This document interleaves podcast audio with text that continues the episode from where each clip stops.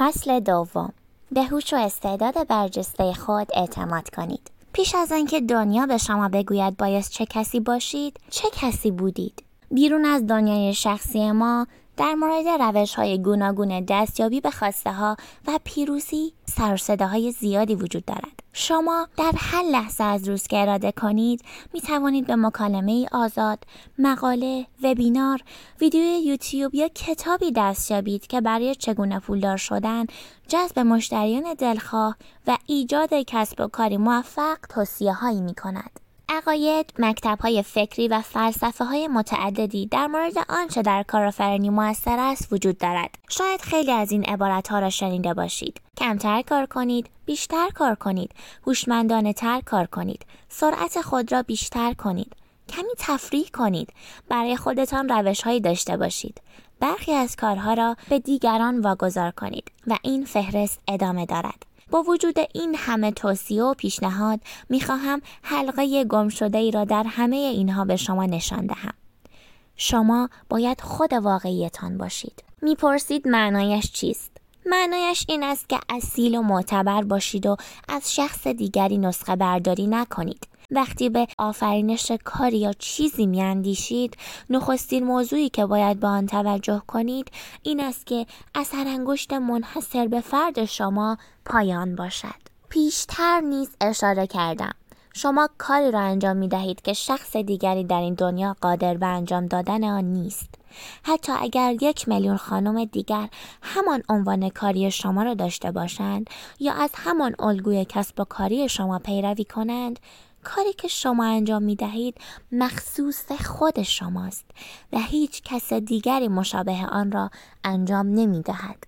رسیدن به این نگرش که می توانید به استعداد و هوش خود اتکا کنید در درجه اول اهمیت قرار دارد. اعتماد به استعدادهای خیشتن به معنای باور داشتن ندای درونی، باور داستان زندگی، باور قدرت کلام، قرایز و الهام هاست. مطمئن باشید دلیلی وجود دارد که شما در حال حاضر کاری خاص را انجام می دهید. چیزی شما را به این سمت و سو هدایت کرده است. چیزی به شما الهام بخشیده که در نظرتان معتبر است و وقتی این توانایی منحصر به فرد را یافتید می توانید چیزهایی را در اختیار مشتریان خود قرار می دهید که پیشتر هرگز نداشتند و هرگز شخص دیگری در اختیارشان نمی‌گذارد شما خودتان را به آنها عرضه می کنید. اما خود واقعی بودن برای خیلی هولناک است و من این را خوب می‌فهمم. وقتی از پنهان شدن در پس فکرهایی که به خورد شما دادهاند دست برمیدارید کمی آسیب پذیرتر می شوید. وقتی خودتان را تمام و کمال عرضه می کنید به یقین در برابر قضاوت ها ترد شدگی قرار می گیرید. اما فرصتی ناب نیز به خود می دهید. فرصت دوست داشته شدن، فرصت شنیده شدن و پذیرش هر آنچه در درونی ترین لایه های خود دارید.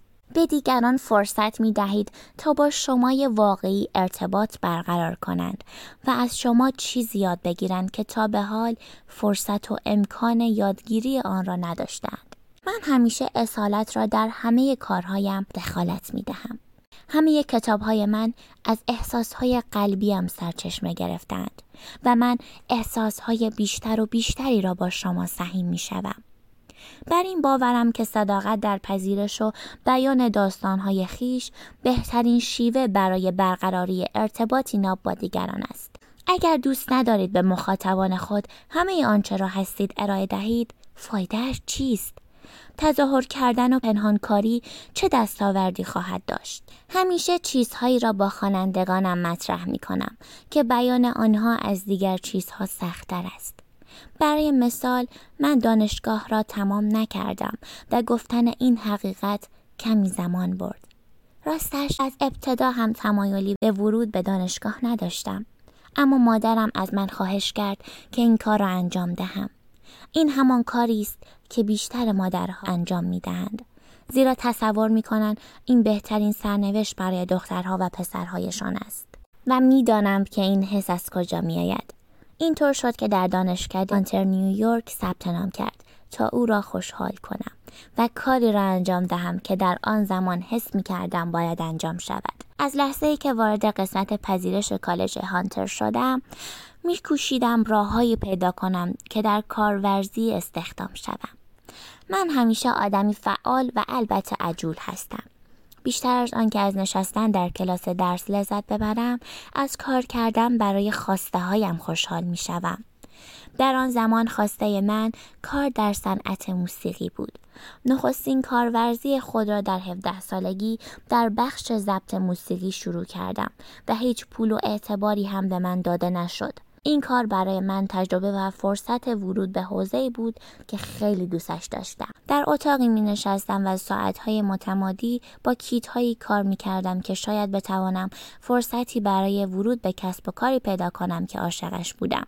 به این ترتیب فهمیدم که کمترین کاری که دانشکده انجام می دهد این است که فرصتی برای کار کردن بیابم. و همینطور هم شد. وقتی در دو شرکت به طور تمام وقت مشغول شدم حس کردم دیگر نیازی به ادامه تحصیل ندارم.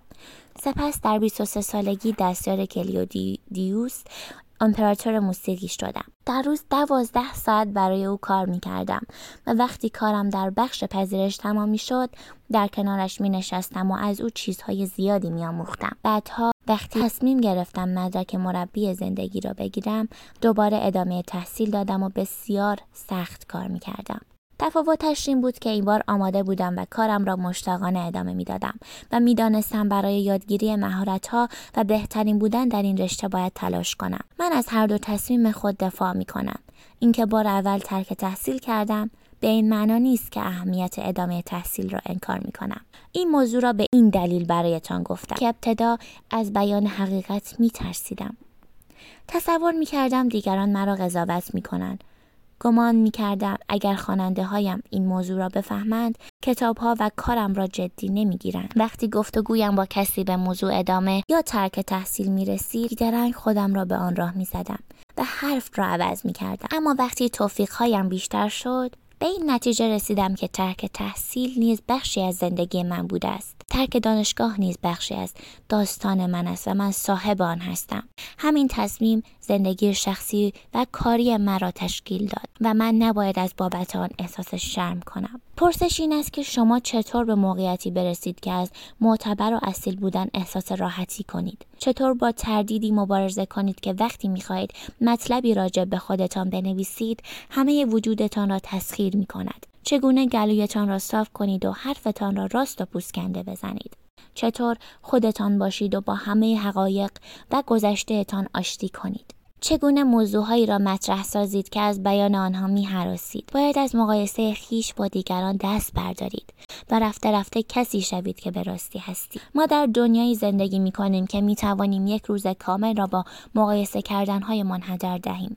می توانید همچنان که فنجان قهوه صبحگاهی در دست شماست وارد شبکه های اجتماعی شوید و ساعت هشت شب در حالی به خودتان بیایید که مشغول دیدن تصاویر آنچنانی روزهای تعطیل فلان دوست و خویشاوند هستید گاهی خودتان را از شبکه های اجتماعی دور کنید. اینترنت را قطع کنید. خودتان را به شامی گرم مهمان کنید. دوش آب گرم بگیرید. شمعی روشن کنید و وقتی را برای مراقبه خودتان بگذرانید. تمام صداها، عقاید، پیامها، فکرها و نظرهایی را که با درون شما یگانه نیستند دور بریزید و وقتی را با خودتان سپری کنید. درون قلب و جان شما نبوغ فراوانی نهفته.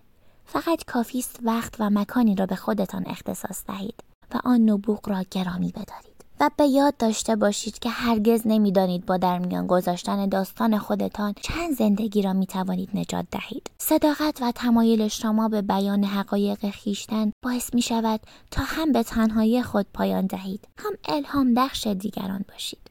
الهام بخش خودتان باشید. برتر از هر چیز قهرمان زندگی خود باشید. نه قربانی آن.